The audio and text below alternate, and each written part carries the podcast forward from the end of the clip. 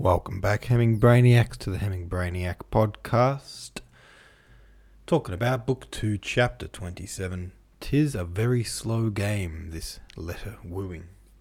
Letter wooing. Have you ever indulged in letter wooing? It reminds me of, um, it reminds me a little bit of when a guy will be friends with a, a girl who's in a relationship for several years, kind of just waiting you know, doing what they call groundwork, waiting for them to be single, and then they'll be the first shoulder to cry on. We've all seen it happen. Um, that's what I'm feeling here. It's like a very slow and innocent game. Oh, I'm just a good friend, just checking in. How you going? Uh, it's quite transparent. Swims to the moment fishy said the epigram. This quote cannot be found or imagined in Fenelon's work. With that said, I heartily agree with the sentiment. It amazes me how much work a work environment resembles middle school or junior school and high school. For those who may be interested about Telemark, I can't even remember the epigram. I might go back and reread it. Um, services rendered, abilities, merit, bar, join a coterie. I don't know what that even means. Altreat said, Yes, I like the epigraph for this chapter as well. It fits great with the chapter, and as you say, many people continue to operate in a junior high, high school sort of paradigm, especially in certain industries or places. It's all about who you know. Swim said the moment Fishy also said, after having driven way too many long distances through never changing geography, thinking of portions of West Texas, I find this letter wooing is exactly like that. uh, my favourite line It had not taken him long to understand that to keep Madame de Fax from Fervax, sorry, from thinking him vulgar, it was necessary above all other things to avoid simple rational ideas. Um, so it's like boring you with long, unchanging scenery in the hopes that eventually you'll kind of be won over and then be um, you'll be willing to accept some kind of a pleasant surprise, you know. You know, after a long time of looking at fields, when you see the world's greatest ball of yarn, you're like, ooh, giant ball of yarn, how entertaining. Maybe something like that.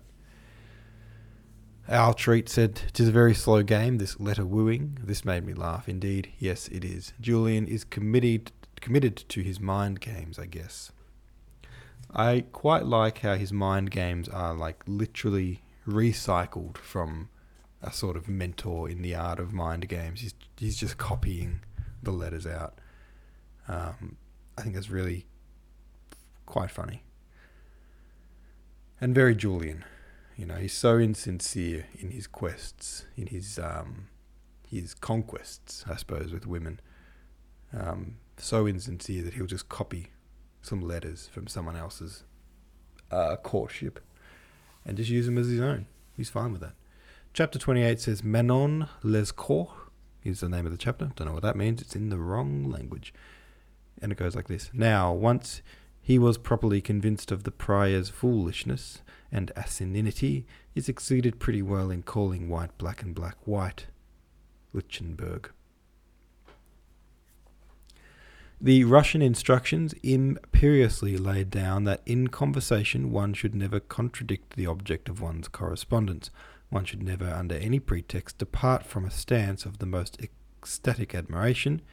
The letters always proceeded on this assumption. One evening in Madame de Fervaques's box at the Opera, Julian was extravagantly praising the ballet in Manon Lescaut. His only reason for doing so was that he found it trivial. The Marshal replied that the ballet was very inferior to the Abbé Prevost's novel. What? thought Julian, astonished and amused. A lady of such lofty virtue praising a novel.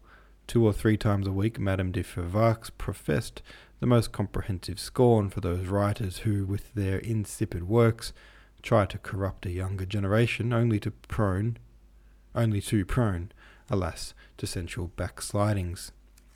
In this immoral and dangerous genre, the Marechal went on. Manon Lescaut occupies, so it is said, one of the highest places. The faults and richly deserved sufferings of a deeply criminal person are there depicted, it is said, with a truth that has a touch of profundity, which did not prevent your young Bonaparte on St. Helena from pronouncing it to be a book written for lackeys. This speech gave Julian back all his mental alertness. Somehow, someone, sorry, has been trying to sink me with the Marechal. They have told her of my enthusiasm for Napoleon. That has piqued her enough for her to yield to the temptation of letting me know it. This discovery amused him for the whole evening, and it made him amusing.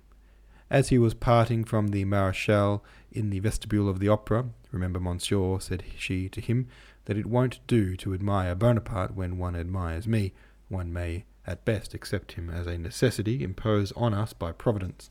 In any case, that man had insufficiently subtlety sorry, had insufficient subtlety of soul to appreciate a masterpiece.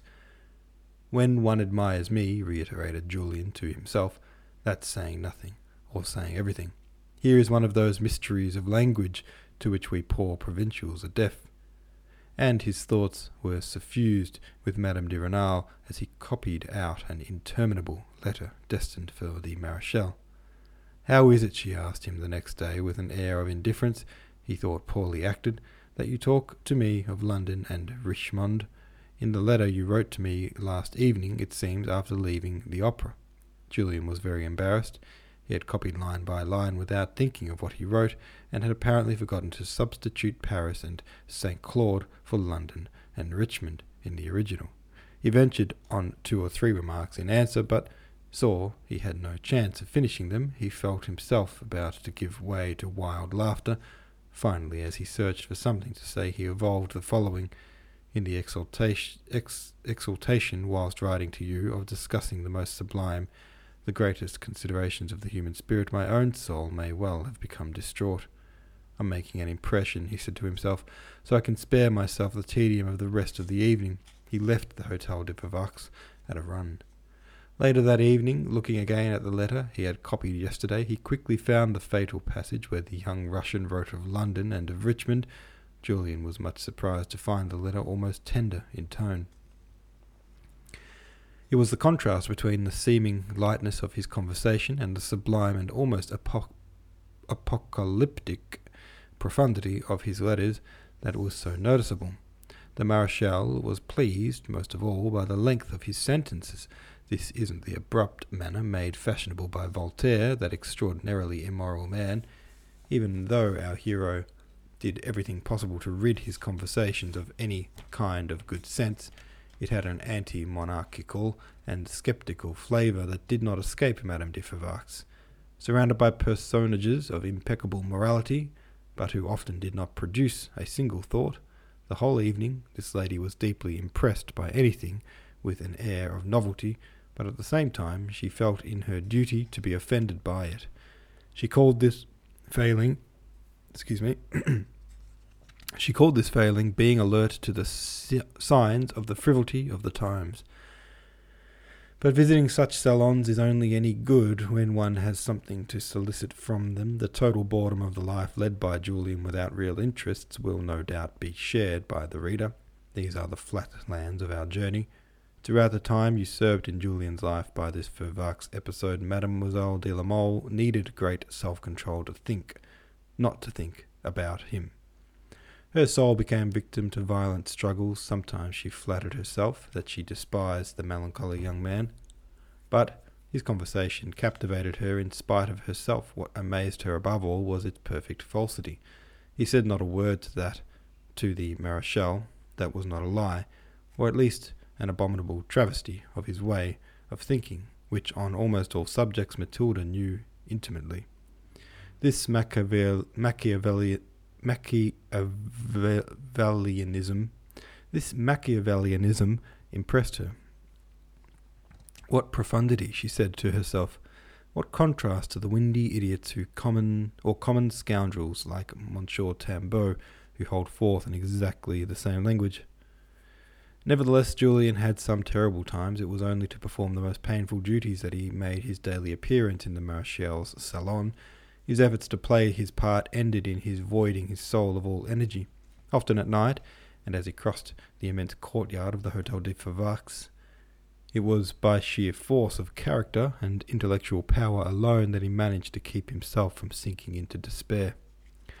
I vanquished despair in the seminary, he told himself, and yet what an awful prospect faced me then.